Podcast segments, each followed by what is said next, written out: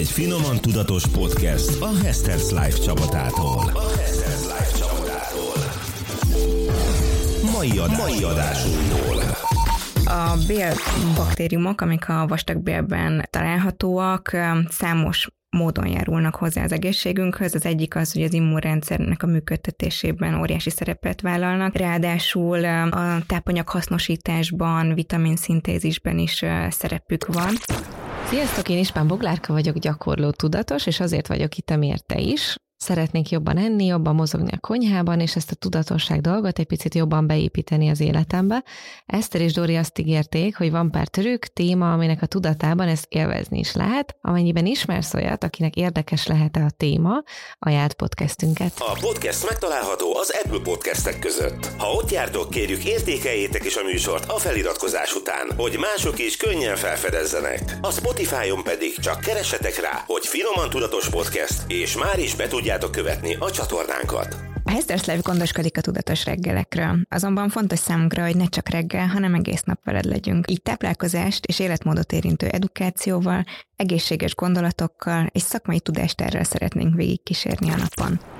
Sziasztok, én Porkaláb Eszter vagyok, dietetikus, sportdietetikus és a Hesters Life termékek fejlesztője. Sziasztok, én Czakó Dóri vagyok, élelmiszermérnök, élelmiszeranalitikus, táplálkozási és sporttáplálkozási tanácsadó, főállású mami bérrendszerünk, szervezetünk egyik motorja, és azzal valami nincs rendben, az óriási hatással lehet az egészségünkre, közérzetünkre, úgy egyébként a létezésünkre.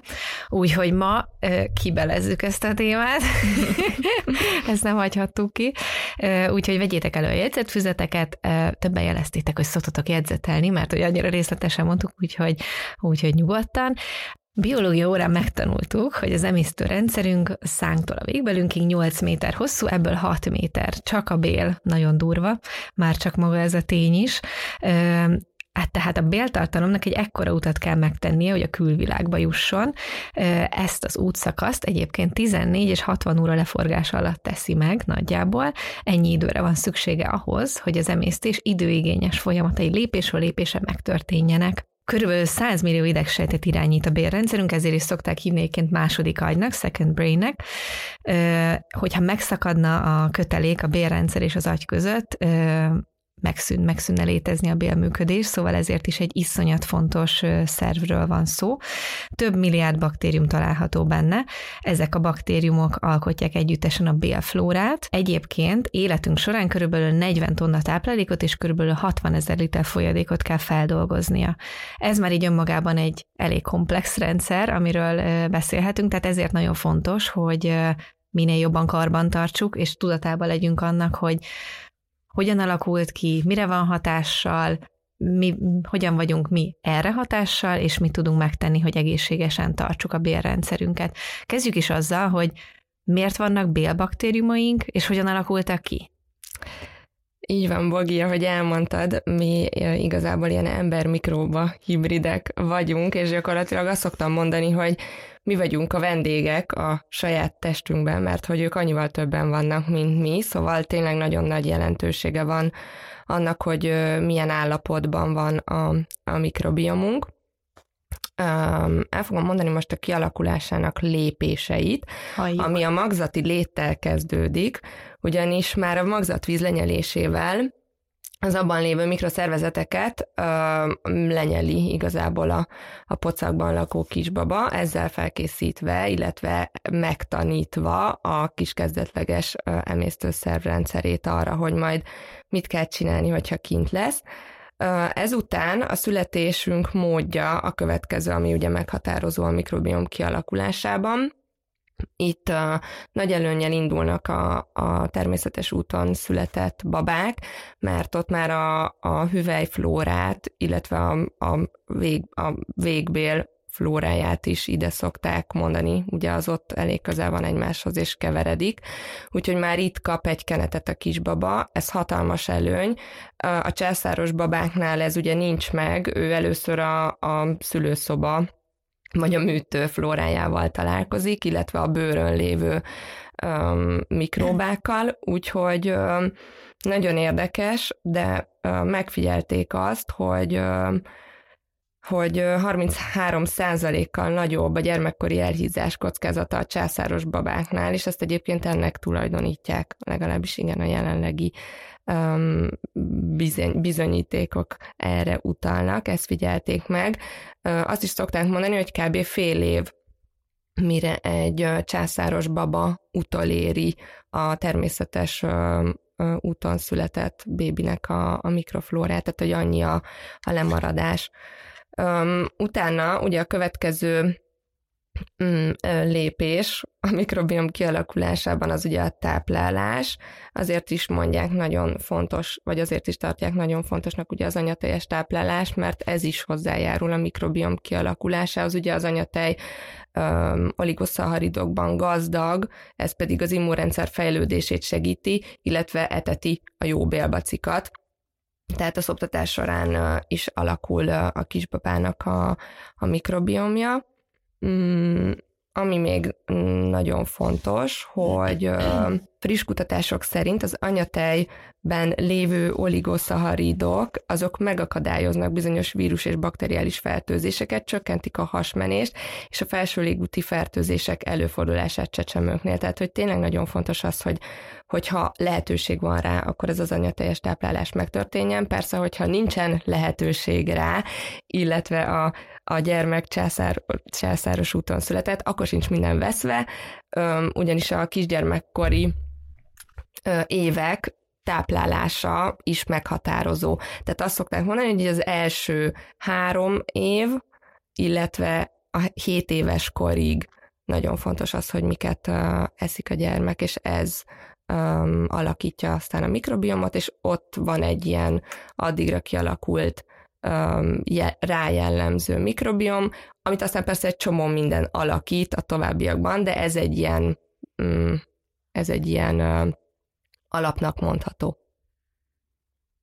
És milyen hatással van az egészségünkre? Fú, nagyon ágazó, és, és egy picit, hogy így az egészre rázoomoljunk, vagy visszazoomoljunk, azt szerintem egy ilyen nagyon érdekes dolog, hogy nem csak a bélben találhatók baktériumok, hanem a bőrünkön, a, a szájban, a hüvelynek külön mikroflórája van, tehát hogy bakteriális közösségek, azok az testünk számos pontján megtalálhatók, és specifikusan ö, alakulnak a, az ott lévő fajok, tehát bőr specifikus, tüdő, légzőrendszeri specifikus, bélspecifikus baktériumokról beszélhetünk, és amikor a bél mikrobiomot említjük, akkor leginkább ugye a vastag bélben található bélflóráról beszélünk, és bakteriális közösségről, akiknek egyébként nagyrészt az egészségünket köszönhetjük, az immunrendszernek a működtetésében óriási szerepet vállalnak, ráadásul a, a tápanyag hasznosításban, vitamin szintézisben is szerepük van, és hát összeköthetők már például az itt élő baktériumok a különböző betegségekkel is, tehát hogyha ez az egyensúlyi rendszer megbomlik, akkor, akkor különböző betegségekre hajlamosabbak lehetünk, ami nagyon gyakori mostanában például az irritábilis bélszindróma, a vékony kontaminált szindróma, szindróma, amik, amik ezeknek a baktériumoknak a mennyiségének, illetve minőségének a megváltozását mutatja, és különböző ö, tünetekkel jár. Vegyük, vegyük onnan, hogy mondjuk tegyük fel, hogy van egy egészséges bélflóránk, ami kialakult azért, mert minden adott volt hozzá babakorunkban, anyateljes táplálás, természetes úton való világra jövetel és társai. Mik azok a pontok, ahol elronthatjuk ezt a, ezt a bélflórát. Tehát meg mik azok a tipikus pontok, ahol sajnos mindenképpen el fog romlani, és hogy tudjuk megelőzni, hogy ne így történjen.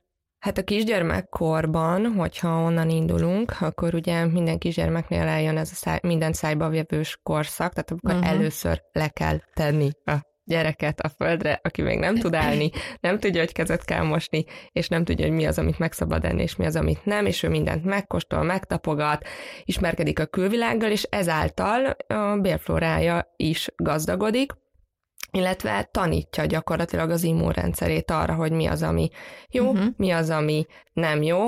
Na most, hogyha ez kimarad, vagy ettől így nagyon védjük, óvjuk a gyermeket, hogy mindent sterilezünk, lefújjuk, alkohol, izé, nem tudom. Tehát az például a legrosszabb, amit tehetünk, hogyha tényleg steril burokban neveljük a gyereket, mert akkor akkor azzal csak hátráltatjuk igazából uh-huh. ebben a, a bélflórájának a, a, az érését, illetve a, a kiteljesedését, és az nem fog tudni megfelelő védelmet nyújtani neki a későbbiekben. Illetve ami még nagyon fontos, ugye a változatos és vegyes táplálkozás az, hogy minél több teljes értékű um, étellel találkozzon um, a gyerek, illetve ez felnőttekre is ugyanígy uh-huh. igaz, mert mert hogyha, hogyha az étrend beszűkül, egyoldalúvá válik, azzal a, igazából a mikrobiom is, diverzitása is lecsökken, és sokkal kevésbé tud funkcionálni, tehát nem fog, nem fog úgy működni, ahogy az annak optimális esetben működnie kell. Igen, egyébként, hogyha onnan nézzük, hogy milyen az egészséges bélflóra, ezt, ezt honnan uh, tudhatjuk meg, uh, számos mm, külső jele van annak, hogy jól funkcionál a, a belünk, és, és, ez a, és ez a rendszer ez megfelelően működik. Az egyik ilyen mutató, hogy a bőrünk milyen, tehát, hogy ö, fényes, ö, rugalmas, ö, nincsenek rajta száraz foltok. Ez már a jó, amit most mondasz. Igen, tehát igen, igen. Ezek a jó jelek. Ezek a jó jelek, tehát hogy ez egy egészséges ö, bőrképünk van. Egyébként ide kapcsolódik sokszor az aknénak a megjelenése is, tehát a, ö, hiszen a bőr egy egy olyan szervünk, ami méregtelenít, uh-huh. és, és hogyha nagyon sok olyan anyagot viszünk be, illetve a bélnek az integritása, védekező képessége megbomlik, akkor át tudnak szivárogni a bélfalon olyan anyagok, amik a testnek a különböző pontjain gyulladáshoz fognak hozzájárulni.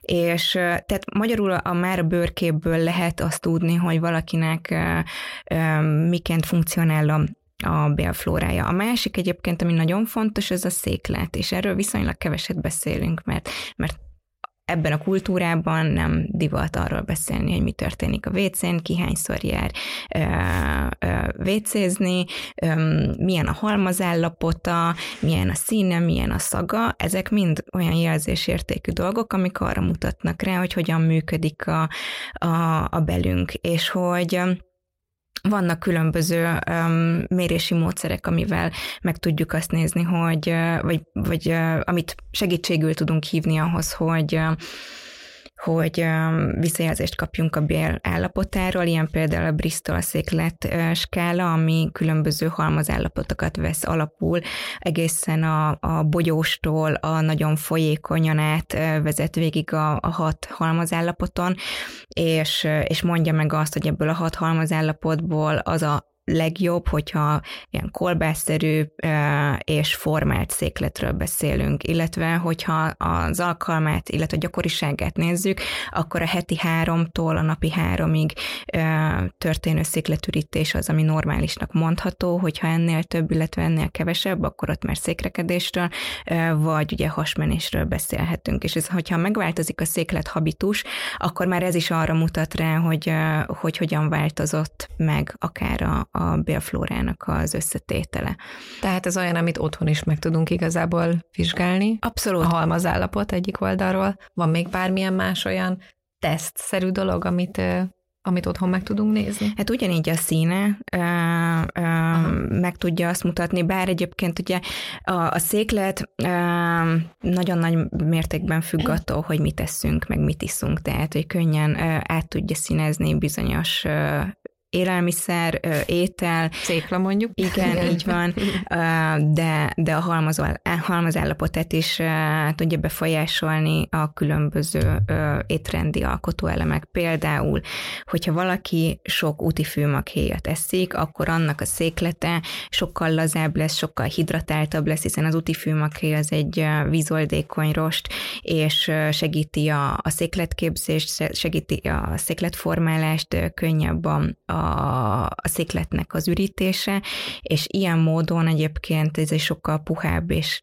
talán kevésbé formáltabb székletet is fog eredményezni, ami egyébként nem összekeverendő a hasmenéssel, tehát hogy itt fontos ilyen szempontból ö, különbséget tenni. Aztán, hogyha a székleten túl haladunk, akkor még fontos jelzőérték, az egy tök ö, ö, általános dolog a puffadás, vagy a hasi komfort megléte, vagy esetleg hiánya. Tehát, hogyha valaki gyakran puffad, már az első falat után érzi a puffadást, akkor ott ez már mindenképpen kérdéseket vet fel. Hogyha meg azt érezzük, hogy a nap végére kicsit felpuffadunk, akkor az egy egyébként egy teljesen természetes jelenség, hiszen, hiszen a nap folyamán eszünk fehérjében gazdagabb élelmiszereket, rostban gazdag élelmiszereket, ételeket, plusz, hogyha eszünk puffasztó dolgokat, akár mint a baba, lencse, a borsó, akkor azok meg ugye kifejezett puffadással tudnak járni, és ezt a puffadást tehát puffadás és puffadás között is tök nagy különbség Na, ezt van. akartam pont kérdezni, hogy honnan tudom, hogy most éppen nem a borsótól puffadtam. Na, szuper, hogy megérkeztünk a, a puffadáshoz. Ez egy kedvenc témám, mert uh, itt akkor mindenki kiszokta találni, hogy akkor ő neki valamilyen étel intoleranciája van, van, és akkor elkezdne menni ezt, azt, azt, és akkor megint csak eljutunk oda, hogy igazából um, egy ilyen iszonyatosan egyoldalú és uh, sivár táplálkozás sok hasznos tápanyag kizárásával azért, mert ő megállapította ugye magáról, hogy azoktól puffad, tehát, hogy biztos, hogy arra allergiás, nem tudja tolerálni a szervezete, de hogy valójában itt nem erről van szó. Tehát uh, itt az étel uh, intolerancia az már egy tünet, és nem az okozza, hanem itt általában vagy egy sibó, vagy egy IBS, vagy emésztőenzim hiányok, alacsony gyomorsav, nem megfelelő étkezés, tehát kapkodva evés, nem megfelelő rágás, krónikus stressz, vagy hát ezeknek így a, a kombinációja. Tehát itt semmiképp nem az a megoldás, hogy akkor mostantól nem eszem ezt, ezt, ezt, ezt, ezt és ezt, mert hogy mindentől puffadok, hanem igazából utána járni a fenti, a fent felsoroltaknak, hogy, hogy ott akkor milyen, vagy egy tényleg a mikrobiom állapotának, uh-huh. hogy, hogy ott egy diszbiózis okozza um, magát a puffadást. De Illetve mondjuk... még puffadást okoz az is, hogy az egész napos csipegetés, amikor, amikor ugye nem várjuk meg a, a vékonybélnek, van egy, egy rájellemző 90-120 percenként egy, egy mozgása, amivel üríti gyakorlatilag így a, a tartalmat tovább, és hogyha ezt mi nem várjuk meg, hanem csipegetünk össze-vissza, akkor ez a mozgás nem következik be, és akkor viszont ott az ott felgyülemlő nem továbbított um, ételmaradék, az is okoz puffadást. Tehát, hogy uh, az mit jelent ez az egész napos hogy... csipegetés, amikor így óránként mondjuk, tehát ez a 90-120 perc, ez úgy néz ki, hogy, uh, hogy, hogy ez a mozgás, igen, ez uh-huh. a mhm. mozgás, ez csak akkor következik be, hogyha a, nem veszünk magunkhoz ételt. Uh-huh. Tehát ez a csipegetünk, csipegetünk óránként, és nem eszünk rendes adagokat, mert azt hiszük, hogy ez így akkor ez így célra vezetőbb, akkor igazából ezzel ezt is elérjük, hogy, hogy folyamatos ételbevitel miatt. Igen, szóval ez a puffadás egyébként nagyon-nagyon-nagyon gyakran előforduló dolog. Soka, sokszor az, a, az az ember is puffad, akinek rendben van a, a bélmikrobiomja, és itt én azt tudom tanácsolni, hogyha valaki azért krónikusan érzi ezt, és, és nagyon nagy mértékű ez a puffadás, hasi feszülés, hasi diszkomfort érzet, mindenképpen kezdjen el egy naplót írni azzal kapcsolatban, hogy miket fogyaszt, és ezt puffadásnaplónak nevezem. Kreatív. Igen, én, én szoktam küldeni, és, és szoktam készítetni a, a hozzám fordulókkal, hogy egy hónapon átnézzük meg, hogy napi szinten milyen a puffadásnak a mértéke. Tök fontos az is, hogy ez mikor jelentkezik, mert tényleg nem mindegy, hogy akár már az étkezés közben, vagy akár uh-huh. közvetlenül az étkezés után, vagy esetleg csak estére fog ez megjelenni. Már csak azért is, mert például, hogyha valaki felfedezetlen laktóz intoleráns, és mondjuk iszik, eszik egy tejtartalmú vagy laktóztartalmú élelmiszert, akkor ő nyilván már ott az, a, rögtön az étkezés után, vagy akár közben érezni fogja ezt a kellemetlen tünetet, esetleg hasmenés formájában még ö, társul hozzá szikletürítés is, szóval, hogy ezt viszont el kell különíteni attól, hogy, ö, hogy akár mikrobiom eredetű legyen ez a, ez a puffadás.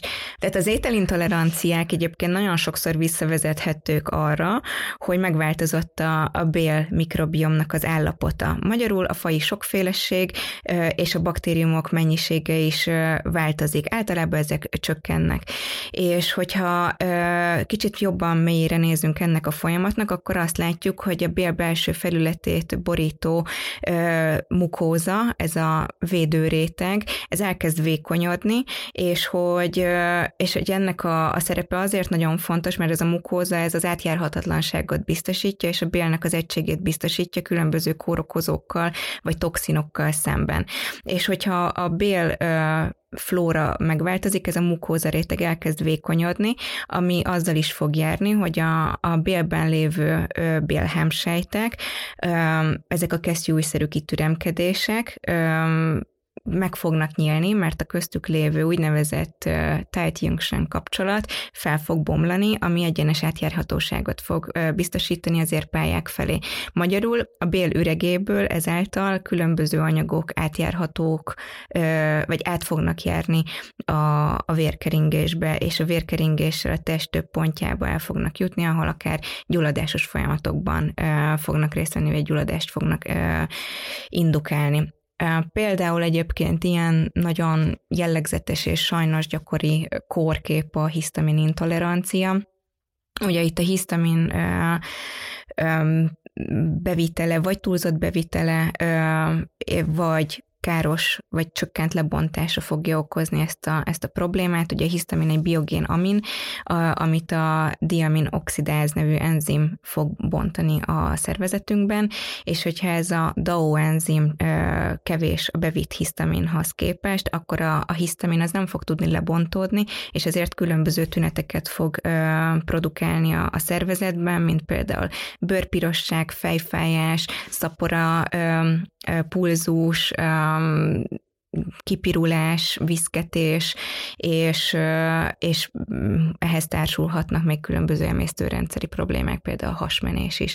Tehát, hogy ez nem egy, egy kellemes állapot, itt mindig gondolni kell arra, hogy a, a, a bélflóra az megváltozott. Úgyhogy innen érdemes egyébként kezelni, vagy innen érdemes indulni, amikor intoleranciáról beszélünk, hogy amit Dori is mondta, hogy nem szabad be szűkíteni az étrendet egy, egy elénkcsap kapott 200 paneles élelmiszerallergia vizsgálattal, hanem, hanem menjünk inkább bele ezekkel a tünetekkel orvoshoz, dietetikushoz, akik specifikusan meg tudják nézni az étrendet, és a tünetekkel összhangban tudnak egy, egy egyéni, egyénre szabott tanácsot javasolni. Mert és hogy nap, mert hogy a naplózással nem kiderülhet például az is, hogy nem biztos, hogy az érzékenység okozza a puffadást, hanem csak helyre kell tenni a bélflórát. Mm, igen, felülvizsgálni a jelenlegi táplálkozás és életmód szokásainkat. Amit még egyébként én mondanék, Bogi, erre a kérdésedre, hogy ugye mi jelzi a, disz, a lehetséges diszbiózist, Öm, például a, a túlzott fogékonyság a fertőzésekre, tehát hogyha valaki uh-huh. tényleg gyakran megbetegszik, és ez gyerekeknél is nagyon fontos öm, jelző, állapotjelző, hogyha nagyon gyakran megbetegszik, akkor ott a bélflóra elő, erősítése az, ami nagyon, tényleg nagyon sokat tud segíteni, illetve az, így az általános közérzet, szóval, hogy, a, hogy, hogy tényleg igaz az, hogy a, hogyha jó leszünk, uh-huh. akkor, akkor attól így jól érezzük magunkat, és hogy néha van um, olyan ilyen általános levertség, vagy ez az ilyen kicsit ilyen depresszív hangulat, ami egyébként úgy nincs oka rá az embernek, az egyedüli oka az, hogy össze-vissza evet, tök rossz a hasa, és igazából a bele termeli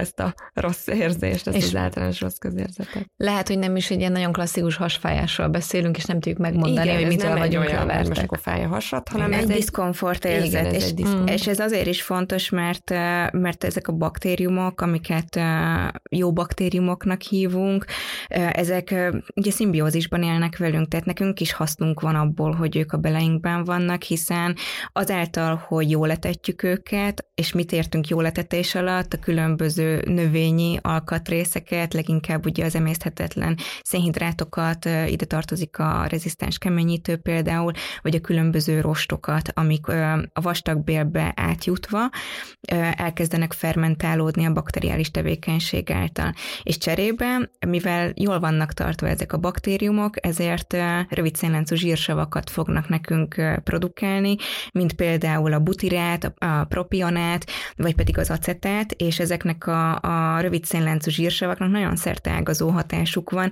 Például a butirát az növelni fogja az inzulin érzékenységet és gyulladás csökkentő hatást is tud kifejteni, és emellett például az anyagcserét is ö, ö, tudja szabályozni, illetve fokozza a leptingénnek az expresszióját, ami pedig az éjségérzet elnyomásában játszik szerepet. A propionát pedig csökkenti a, a zsírsavaknak a, az újraszintézisét, és ezáltal szabályozza a vérzsírszinteket. Az acetát egyébként egy érdekes dolog, mert hogy elhízott emberekben a, az acetát mennyisége az, ami, ami magasabb, és hogy ez az acetát egyébként a zsírraktározást fokozza, és az étvágyat emeli. Tehát, hogy érdekes hatásuk van ezeknek a köztes anyagcsere termékeknek is, és ezért nagyon nem mindegy, hogy mivel etetjük ezeket a, a baktériumokat. Egyébként ezek az úgynevezett rövid szénláncú zsírszavakat mm, szintetizáló baktériumok, itt két nagy fajt említenék meg, az, az egyik a Bacterodetes, a másik a, a Firmicutes nevű baktériumtörzs, mind a kettő nagy mennyiségben található a vastagbélben, és itt az a, az előnyös, hogyha ezek egy-egy arányban vannak jelen a, a belünkben. Nem jó az, hogyha az egyik nagyobb mennyiségben jelenik meg, mint a másik, mert akkor már ugye ez az egyensúlyi állapot, ez, ez fel tud bomlani. Ez pedig egyébként kifejezetten a testsúlyszabályzásban érdekes, mert erre vannak olyan kutatások, erre irányuló kutatások, hogy elhízott egyéneknél a firmicutes ö, törzs az domináns, és a bakteriodetész törzs az, ami alacsonyabb szinten van jelen.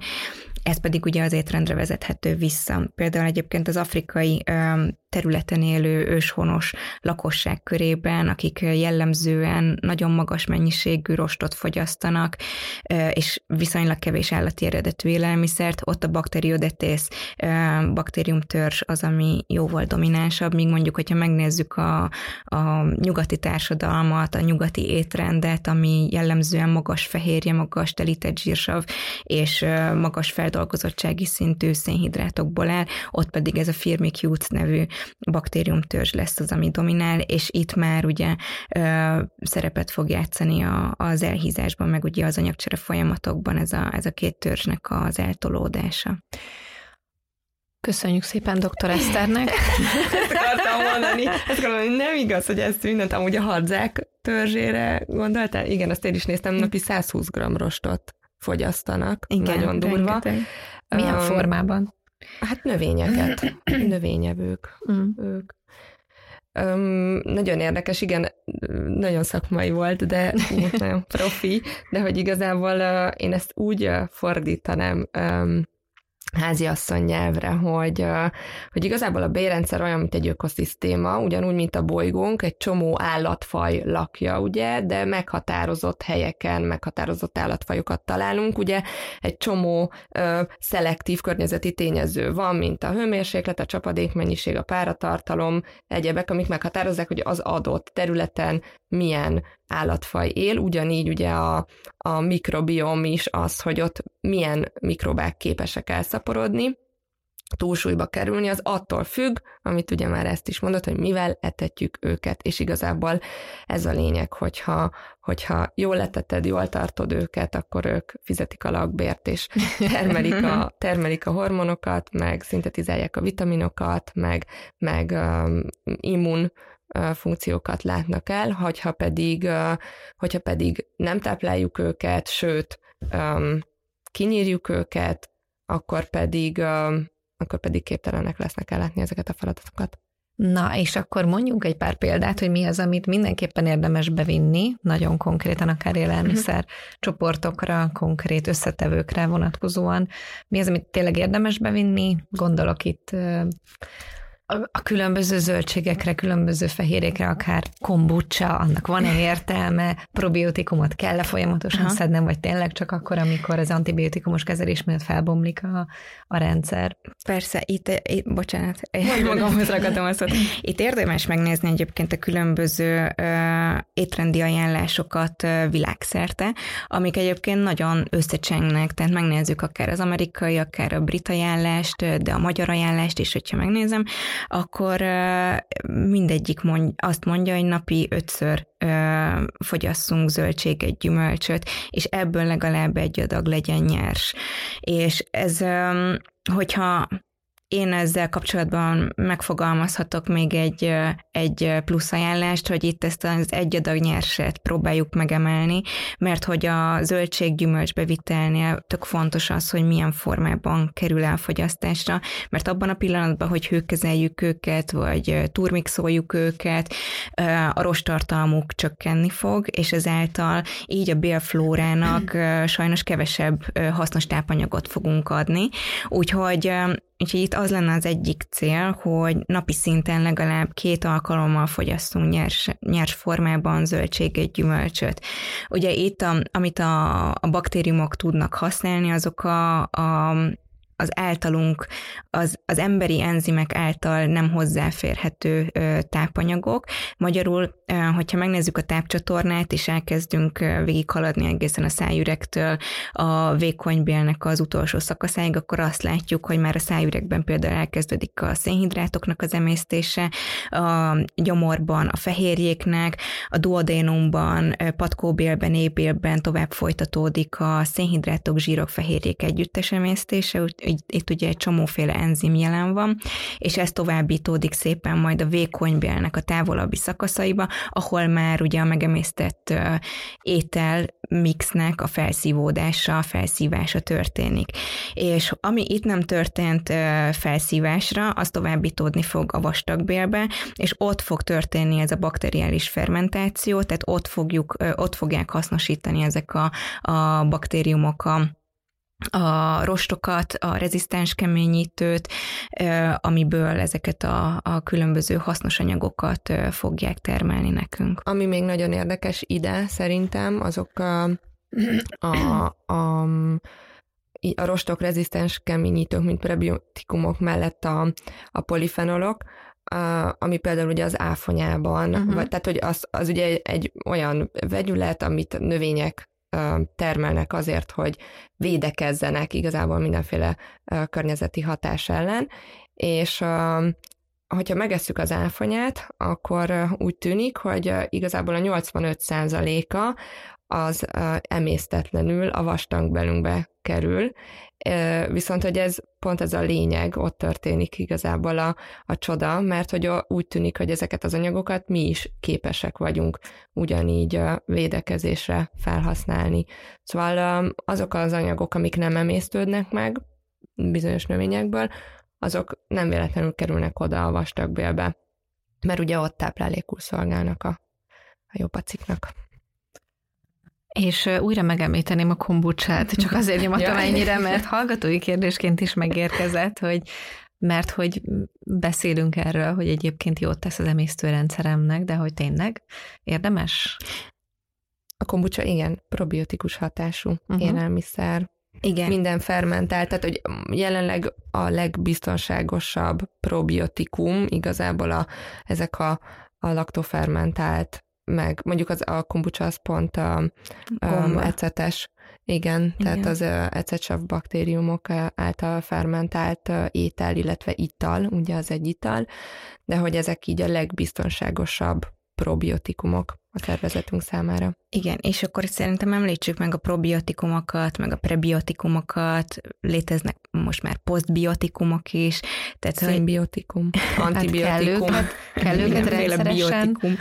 Igen, szóval, hogyha megnézzük ezt a mikrobális környezetet, akkor, hogyha egészséges az étrend, ami alatt azt értem, hogy tényleg sokféle típusú ételt fogyasztunk, egyébként erre van is külön ajánlás már Kifejezetten az angol szakirodalomban találunk olyan ajánlásokat, hogy gut friendly, tehát bélbarát élelmiszerek és, és étrendi ajánlások. Az egyik ilyen például az, hogy egy héten belül érdemes 20 és 30 közötti növényi élelmiszert elfogyasztani.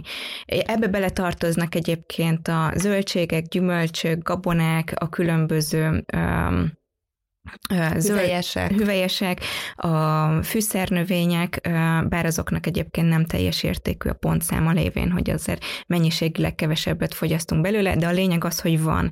És ez tulajdonképpen a, a bélbarát étrendnek az egyik alapköve, hogy sokféle növényi alkatrészből eljön az étrend, hogyha lehet, akkor 20 és 30 közé próbáljuk ezt megbelőni egy heti szinten. Igen, Igen, minél változatosabb, Aha. ez a lényeg. De például, hogyha megnézel egy egy csicseri borsó ragút, amiben használsz egy csomóféle zöldséget, fehérrépát, zellert, sárgarépát, hagymák. hagymák, a különböző zöld fűszerek, a csicseri borsó, tehát ebben már konkrétan kapásból hatat, hatot ö, felsoroltunk. És ez csak egy étel az egy napból. Így van. Uh-huh. Szóval, hogy azért ez nem egy lehetetlen dolog, ö, ez az egyik része.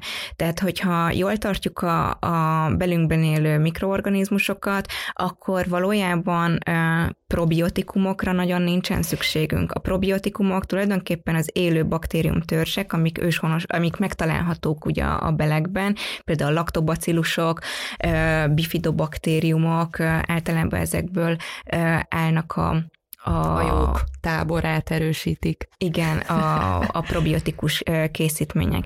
És amikor arról beszélünk, hogy prebiotikumok, akkor általában a baktériumokat éltető tápanyagokról beszélünk, például a prebiotikus rostok, biztos halljuk ezt a kifejezést több helyről is.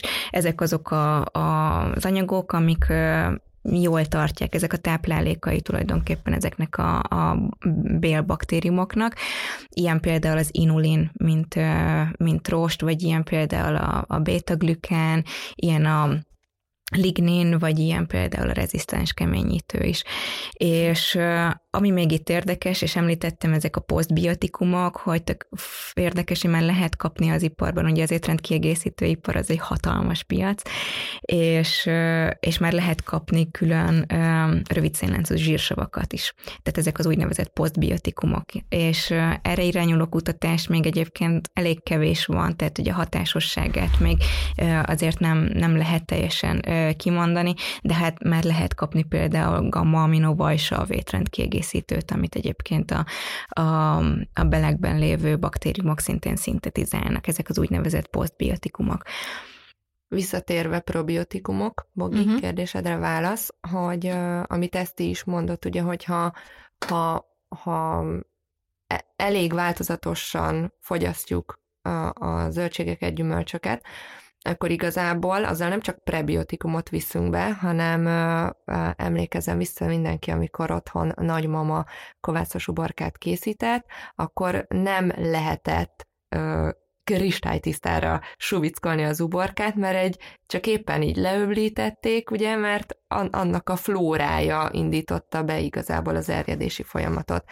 És persze már, már nem mindenki számára elérhető ez a otthonkertből kihúzott uborka, mert ugye legtöbben közértbe veszik a zöldségeket, de hogy minden zöldség gyümölcsnek igazából van egy flórája, egy, egy élő mikróbák vannak igazából, és nem is csak rajta, hanem, hanem már benne is magában a gyümölcsben, a kis sejtjeiben. Tehát, hogy igazából ugye lemossuk a vegyszer maradványokat, meg lemossuk azt, hogy mindenki összetapogatta őket a, a közértbe, de hogy még így is marad, marad benne élő uh-huh. mikróba, ami jó számunkra. És ugye tartalmazza magát a prebiotikumot rostok formájában, vagy rezisztens keményítő formájában, és tartalmazza magát a, a probiotikumot is, kis mikróbák mikrobatörzsek formájában.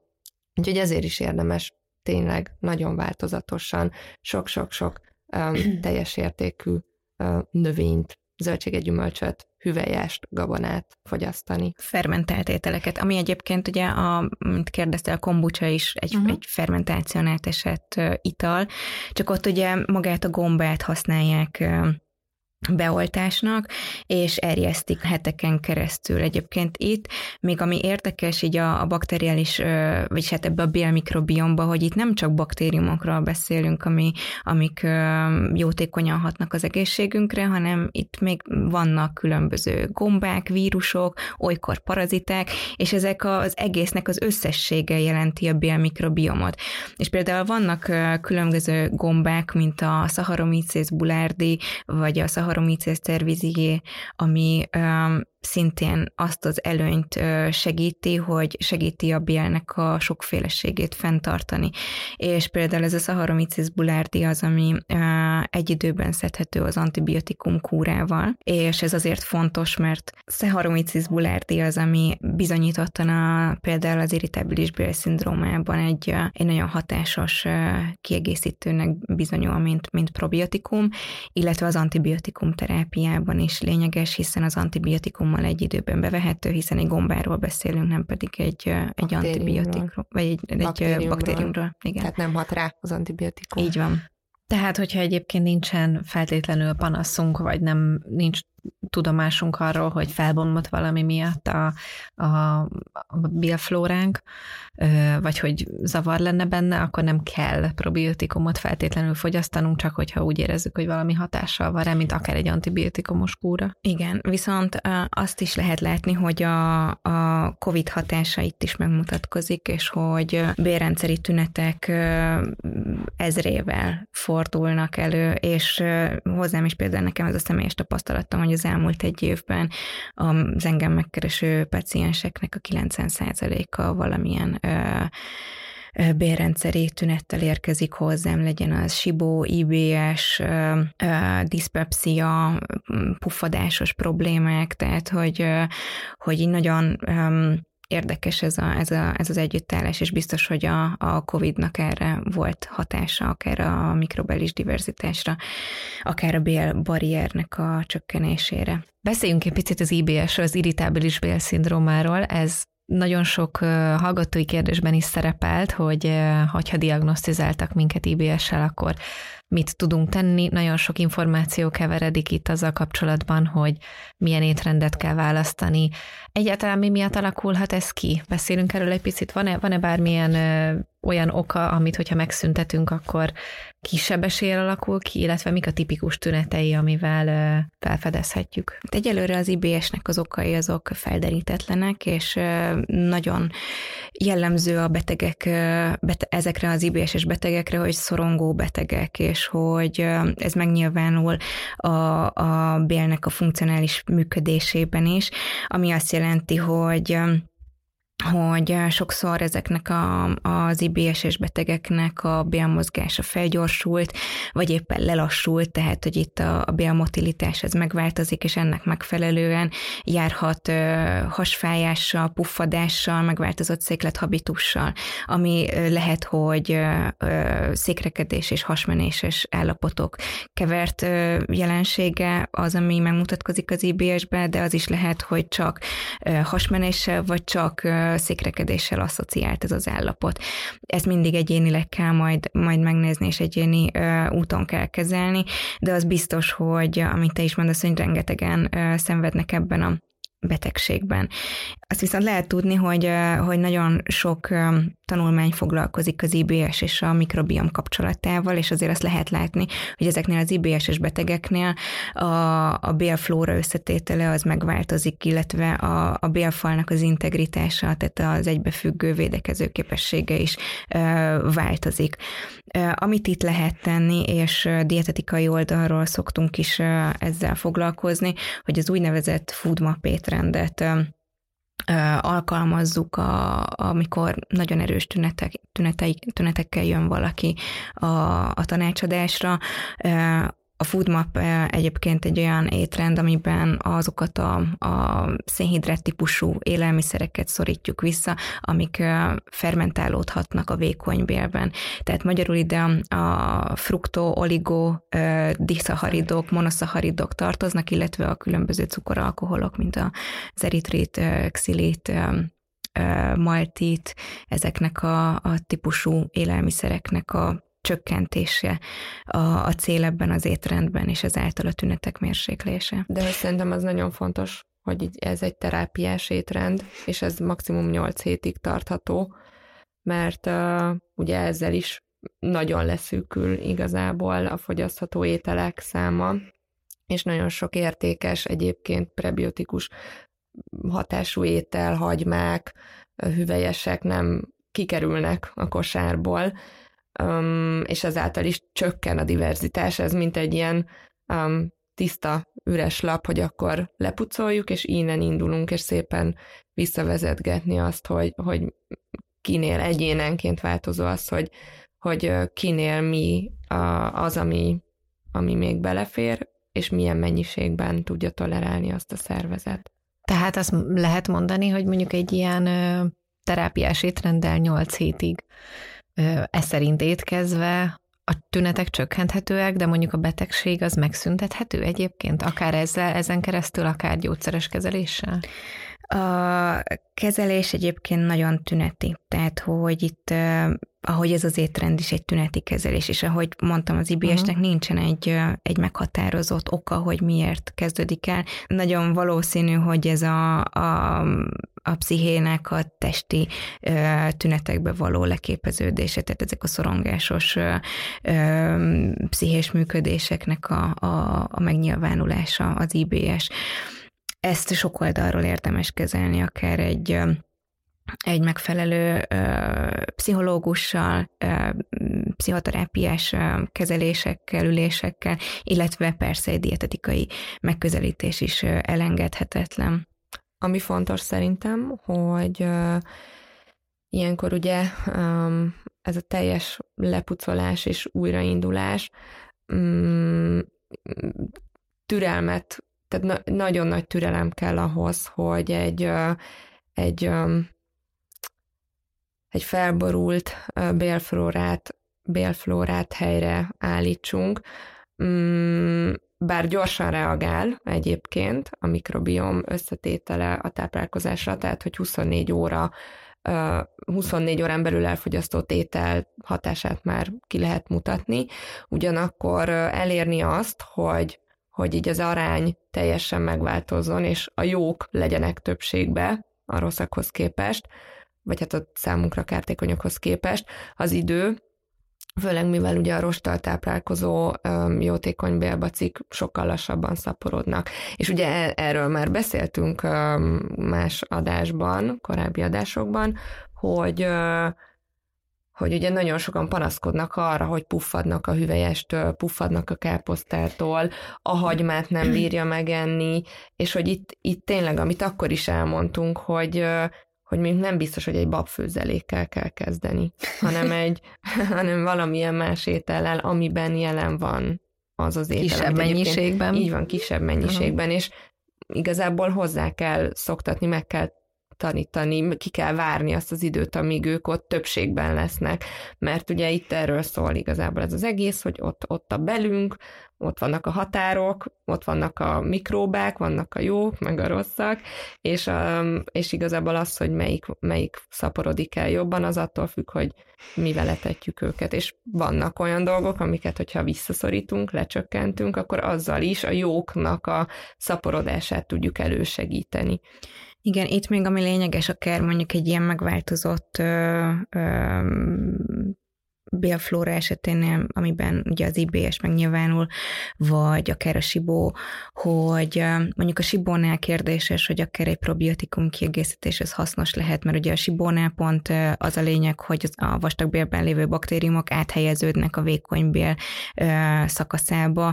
Bocsánat, a sibó az ugye kontaminált vékonybél szindróma. Igen csak hogy kontextusba helyezzük. Igen, igen, igen. Mikor alakul ki, és miben mások a tünetei az IBS-hez képest? A, a vékonybél kontimenált szindrómának az első és egyik leg kifejezettebb tünete a nagyon durva puffadás. Uh-huh. Mert hogy itt már ugye itt a bakteriális áthelyeződés történik meg, tehát a vastagbélben lévő szénhidrátot, illetve hát számunkra emészthetetlen szénhidrátot emésztő fermentáló baktériumok átkerülnek a vékonybél szakaszába, ahol egyébként normális esetben van egy billentyű, ami elválasztja ezt a két bélszakaszt, ennek a billentyűnek a megváltozása is okozhatja ezt a bakteriális transzlokációt, fermentációt, és mivel átkerülnek ezek a ferment fermentálódás, vagy fermentáló baktériumok a, a vékonybélbe, ezért már ott elkezdődik a, a különböző szénhidrátoknak a nagyon nagy mértékű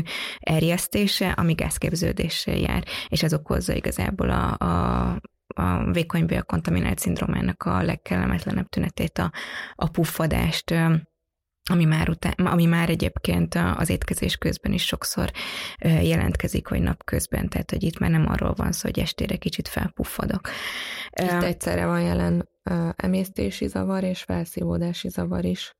Igen, és, és ebben az állapotban kérdéses, hogy mondjuk egy probiotikus terápia az mennyire tud segíteni, hiszen hogy pluszban beviszünk probiotikumot, az elképzelhető, hogy még belobbantja ezeket a tüneteket. Tehát, hogy itt egyébként ebben a, a az állapotban sokszor adnak az első lépésben egy antibiotikumot, hogy a, a vékonybélnek annak a szakaszáról eltűnjenek ezek a baktériumok. A kérdés az, hogy ez vajon effektíve, vagy, vagy kontraproduktív. Tehát, hogy, de az biztos, hogy a, a kezelésben szerepet játszik egy antibiotikumos terápia. Az IBS esetében egyébként jótékonynak bizonyulnak különböző probiotikumok, például a Lactobacillus reuteri kiegészítés az, ami, ami bizonyítottan csökkenti a, a hasi görcsöket, a hasmenéses időszakok számát, és, és ezt akár terápiaszerűen három-hat hónapon keresztül ajánlott szedni egy ilyen IBS-es paciens esetében.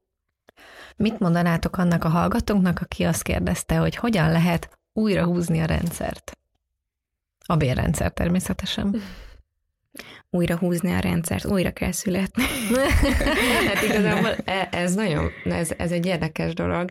Olvastam ilyen a Harvardon végzett a, mm, ez kutatás, a széklettransplantáció, bocsánat, undi, de nagyon hatékonynak bizonyult, és azt vizsgálták, hogy vékony testalkatú egyének székletét átültették a túlsúlyos um, egyének be. uh-huh. Ö, megváltozott a testalkat, viszont mivel ö, folytatták ugyanazt az életmódot, tehát ugyanúgy ettek, ezért ugyanúgy visszahíztak. Tehát uh-huh. úgy, hiába változott meg a széklettransplantáció okán a bélflóra összetétele, uh-huh. és az hatással volt egyébként a, a testalkatra, mivel nem táplálták tovább a jókat, és nem szorították vissza a rosszakat, hanem ugyanazt az életmódot folytatták, mint annak előtte, így elszaporodtak a rosszak, azok lesztek túlsúlyba, és minden visszaállt a régibe. Tehát igazából nem kell széklettransplantáció, hanem csak ma el kell kezdeni normálisan enni um, sok-sok teljes értékű tápláló élelmiszert, és minimalizálni az ultrafeldolgozottat. Persze, igazából azt jó tudni, hogy a, a bél mintázat átalakulásához azért kell idő, tehát hosszantartó étrendi változtatásokra van szükség ahhoz, hogy valóban egy jelentős és tartós változás álljon be a, a bélflóra összetételében, tehát itt nem elég az, hogy egy hétig eszem napi kétszer nyers zöldséget, gyümölcsöt, hanem itt konzisztensen hónapokon át tartó változtatásra van szükség. Egyébként vannak arra irányuló vizsgálatok, hogy hat hónapon át tartó változás 80%-ban modulálta a bélmikrobiótát. Szóval... Azta. Szóval már azért fél éven belül jelentős változásokat lehet, lehet elérni, de már három hónap után, sőt már egyébként napok után is lehet azt érezni, hogyha valakinek Sőt, ezt innen, inkább onnan kezdeném, hogy, hogy Akinek például a, a bélflórájában nagyon lecsökkent a, a bakteriális sokféleség, ő már nagyon kicsi étrendi változtatás után, és nagyon ö, kontrasztos ö, eredményeket fog tapasztalni, nagyon nagy mértékű javulást fog tapasztalni már egy párnapos ö, plusz zöldséggyümölcs ö, ö, beillesztése után. Viszont azoknál az embereknél, akik egyébként viszonylag jó bélflórával rendelkeznek, meg egészséges összetétellel, ott, ott azért sokkal hosszabban kell egy étrendi mintát tartani ahhoz, hogy, hogy változás történjen. Szóval, hogy lehet, lehet változásokat elérni viszonylag rövid időszak, idő alatt is. Lehet, van olyan, hogy túlzásba vihetjük a rostbevitelt? Létezik ilyen? Abszolút, és egyébként ez nem is feltétlen a, a bélflórára mm, hátrányos, uh-huh. hanem a felszívódásra, mert azért a rostok meg tudnak kötni különböző tápanyagokat, vitaminokat, ásványanyagokat, és ezeknek tudják csökkenteni a, a felszívódását.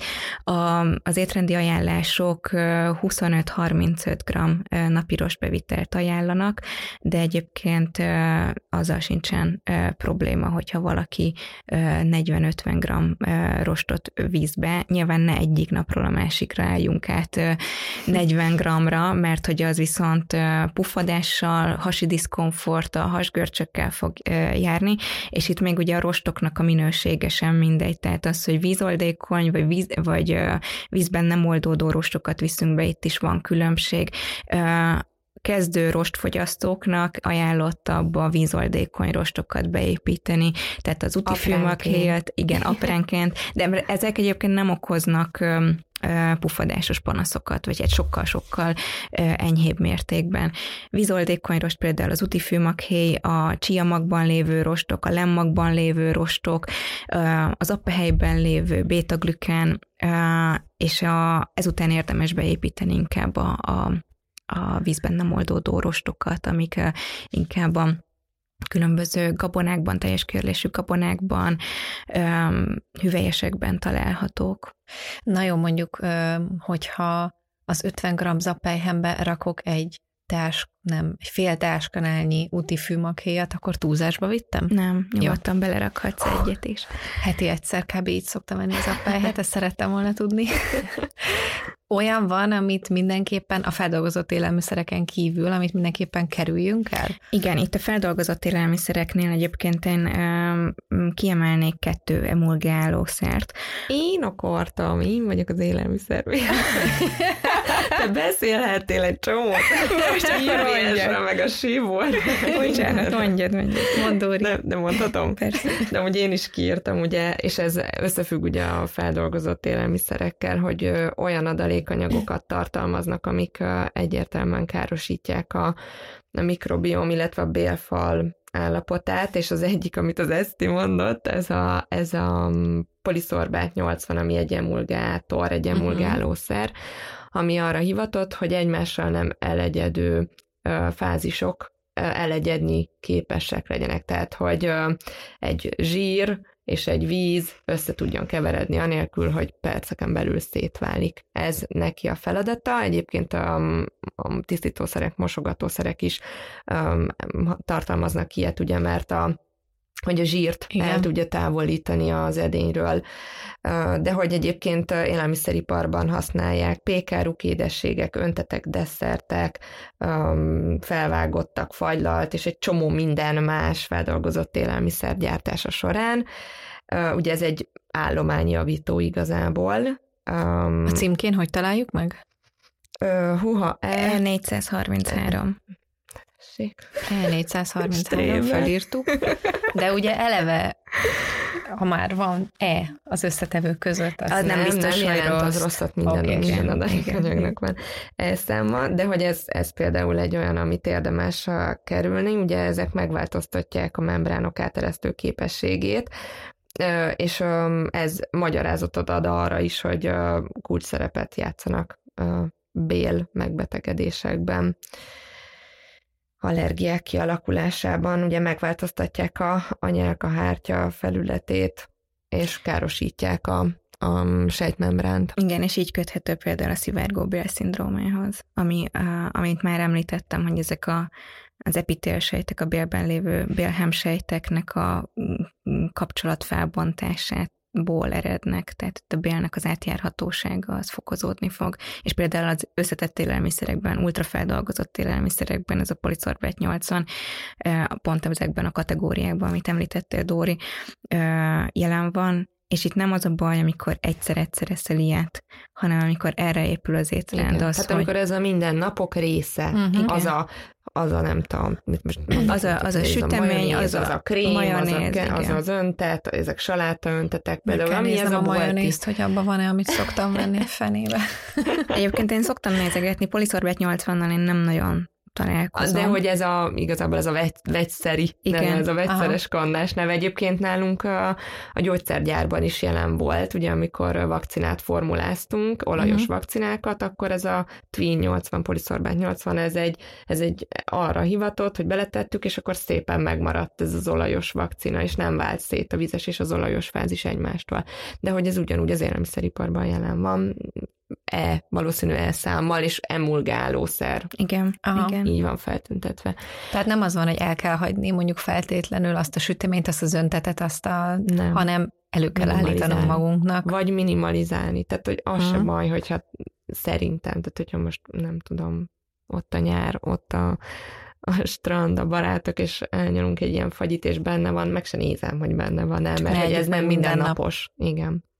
Illetve még tartósítószerek, ilyenek, amik, amiket én mindig kerülök, és pont emiatt, mert, mert ugye hatással van a, a mi kis mikróba közösségünkre, ugyanúgy, mint ahogy a, a, az élelmiszerbe, amibe alkalmazzák, gátolja a mikrobák szaporodását, ugyanúgy az a mi szervezetünkbe, a mi mikróba közösségünkben is ugyanúgy gátolja a szaporodást, kárt tud okozni.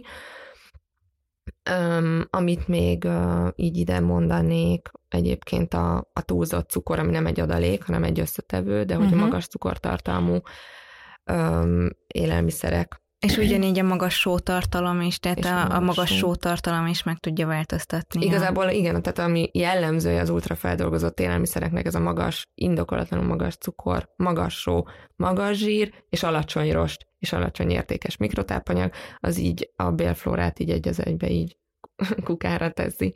Tehát, hogy az pedig ugye a gombák elszaporodását segíti a bélben, ugye a cukor, és amikor valakinek uh, megállapítják, hogy uh, kandida fertőzése van, vagy hát túlzott mennyiségben van jelen a, a szervezetében, akkor ugye őt mindig egy ilyen cukormentes, vagy hogy szokták ezt teszti, te vagy a dietetikus, de hogy akinek ugye kandidája van, annak minimalizálják ugye a cukrot, pont azért, mert az eteti.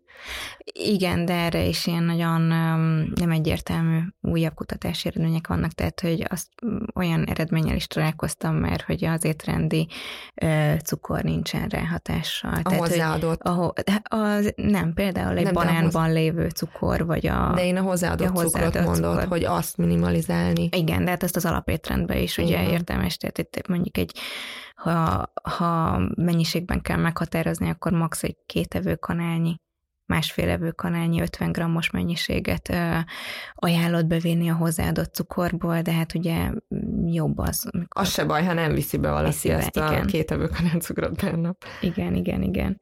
Szóval ez a magas, magas sótartalom, magas zsírtartalom, magas telített zsírtartalom, egyébként tényleg az, azt kell itt megjegyezni, hogy minden olyan étrend, ami túlzó és ami szélsőséges, magas fehérje tartalmú étrendek, magas zsírtartalmú étrendek, magas hozzáadott cukortartalmú étrend, magas sótartalmú étrend, ezek mind-mind el fogják tolni a, a bélflórának az egyensúlyát, és bizonyos baktériumokat fog csak szelektíven jól tartani, amik egyébként számunkra nem feltétlen kedvező hatásokat nyújtanak. Egyébként én szoktam is úgy gondolkodni, ezt te mondtad, Dori, hogy olyan érdekes, hogy bennünk laknak ezek a a baktériumok, vírusok, gombák, és hogy etetjük őket, cserébe ugye kapunk egy csomó mindent, de hogy valójában ki irányít? Ők irányítanak minket azáltal, hogy bizonyos típusú ételeket kívánunk, mert ezt is megfigyelték már, hogy például az elhízott embereknél sokkal nagyobb a kívánóság a zsíros, cukros ételek felé, és hogy ez vajon azért lehet, mert hogy az ő mikrobiotájuk azokat a típusú tápanyagokat kéri, úgymond a gazdaszervezettől. Tehát, hogy amúgy ez tök skifi. Szerintem ők irányítanak. Skifi, ez biztos. De mindenképpen... Hát százszor annyi, a százszor annyi gén, baktérium gén van bennünk, mint emberi. Tehát, hogy, hogyha csak, hogyha mondjuk az elhízást nézzük, akkor, hogyha mondjuk csak a, az, ez a obezogén környezet lenne hatással arra, hogy elhízunk, akkor mindenki elhízott lenne, mert hát lát mindenhonnan ömlik ránk ugye a sült krumpli, meg a fagyi, meg a ultrafeldolgozott élelmiszer, tehát ez egyértelmű nem, tehát valami uh, ilyen genetikai um, um, valamilyen genetikai hatás van ebben, de hogy, hogy ez nem a mi, a mi emberi genetikánk csak, mert hogy részleges öröklődés, tehát részben persze egy csomó mindent öröklünk, amikért a gének felelősek, ugye ezt már Iker meg örökbefogadott gyerekeken végzett kísérleteken ezt bemutat, be, megmutatkozott, de pont az elhízás az, az nem, mert, mert a egypetéjű Iker kísérletekben ott, ott az egyértelműen látszik, hogyha ők külön kerülnek egymástól, és egész más életmódot folytatnak, akkor az egyik lehet túlsúlyos, a másik meg teljesen. Mm, van is a Netflixen most egy új sorozat Igen. egyébként ezzel kapcsolatban, Iker, Iker vizsgálatos, amiben figyelték a, az étrendnek a hatását a bélmikrobiomra. Teljesen. Kiszponzorálta. Igen, egyébként ez derült ki róla, hogy egy Tudom. élelmiszergyártó szponzorálta. Igen, viszont hát ugyanúgy, hogy egy game changers. Igen, de ennyi erővel a Nestlé meg kikezd. Tehát, hogy van élelmiszerlobbi, hát meg igen. gyógyszer, viszont az az orvos, aki nagyon sok hasznos dolgot elmond benne, ő az életében nem hirdette azt, hogy te egyél um, ultrafeldolgozott uh-huh. növényi alapú hamburgert, tehát ő nem emellett kampányol, én követem az ő munkásságát, hmm. olvasom a könyveit, és ő egyértelműen így Team a teljes... Hm? A Team Spector? Nem, a Greg. Ja. Ő ja. egyértelműen a, a teljes értékű növényi mm. étrendet képviseli, tehát, hogy olyan szinten fekete öves, hogy uh, zabot, meg beluga lencsét, meg, uh, meg mit, árpát eszik reggel. Szóval, hogy Az így, már tényleg fekete. Igen, tehát, hogy ő, hogy ő szerintem neki a tanulság, hogy bár lehet, hogy nincs irányításunk a fölött, hogy vagy nagyobb irányítása van a bérrendszerünknek fölöttünk, de azzal valamennyire kézben tudjuk tartani, hogy megválogatjuk azt, hogy mit viszünk be, hiszen hatással van a bélegészségünkre, és nem csak az alakunkra, hanem a mindennapjainkra, úgyhogy egyetek sok zöldséget, minden nap legalább kétszer. Ötször. Ötször. Ötször. Vagi. Egyetek zöldséget. Legalább minden Ezt nap mondjuk ötször. még egyébként így, így az, az szerintem még lényeges, hogy hogy tehát ez a a bélflóra az nem csak a bélnek a komfortját határozza meg, hanem hatással van a testsúlyra, a hangulatunkra, a kognitív funkcióinkra, tehát arra, hogy hogyan tudunk figyelni, hogyan tudunk tanulni, hatással van például arra, hogy milyen a, a szociális készségünk, hatással van különböző betegségek kialakulásában. Tehát például egyébként érdekes, de az emlőrák, amire azt mondjuk, hogy, hogy úristen, hát semmilyen ráhatásom nincs, vagy lesz, vagy nem. Nyilván egy genetikailag ö, ö, meghatározott dologról van szó, de hogy úgy tűnik, hogy a bélmikrobiomnak is szerepe van benne, hogy ezek a gének bekapcsolódnak-e vagy sem. Szóval ez az epigenetikai hatás, ez, ez rendkívül fontos a, a táplálkozás kapcsán. Tehát. Illetve ugyanígy a trimetilaminoxid, amit ugye a kártékony baktériumok termelnek a belünkben, azt kimutatták, hogy szívroham, illetve stroke megbetegedéseket okozhatnak, és ezt is most már így bebizonyos, bebizonyosodott. Tehát nagyon sok okunk van arra, hogy legalább napi ötször fogyasszunk zöldséget. Így, Így van. van. Sokszor nyers formában, és, és legalább heti 20-30 féle növényi alkotórés szerepeljen az étrendünkbe, ezzel így nagyon hibázni nem lehet. Ide amúgy megint a mediterrán étrendet lehet behozni. Hogy Igen, az, mindig az, visszatérünk. Mindig visszatérünk ide, hogy az, az a, a igazából a Jolly Joker. És ha ezt még a ciklusunkhoz is alakítjuk, akkor a közérzetünk az biztos, hogy jobb lesz. Igen. Köszönjük szépen a figyelmet ma is. Köszönjük, Köszönjük. hogy itt voltatok. Sziasztok. Sziasztok. Sziasztok. Ez volt a Finoman Tudatos Podcast a Hesters Life csapatától. A Hesters Life.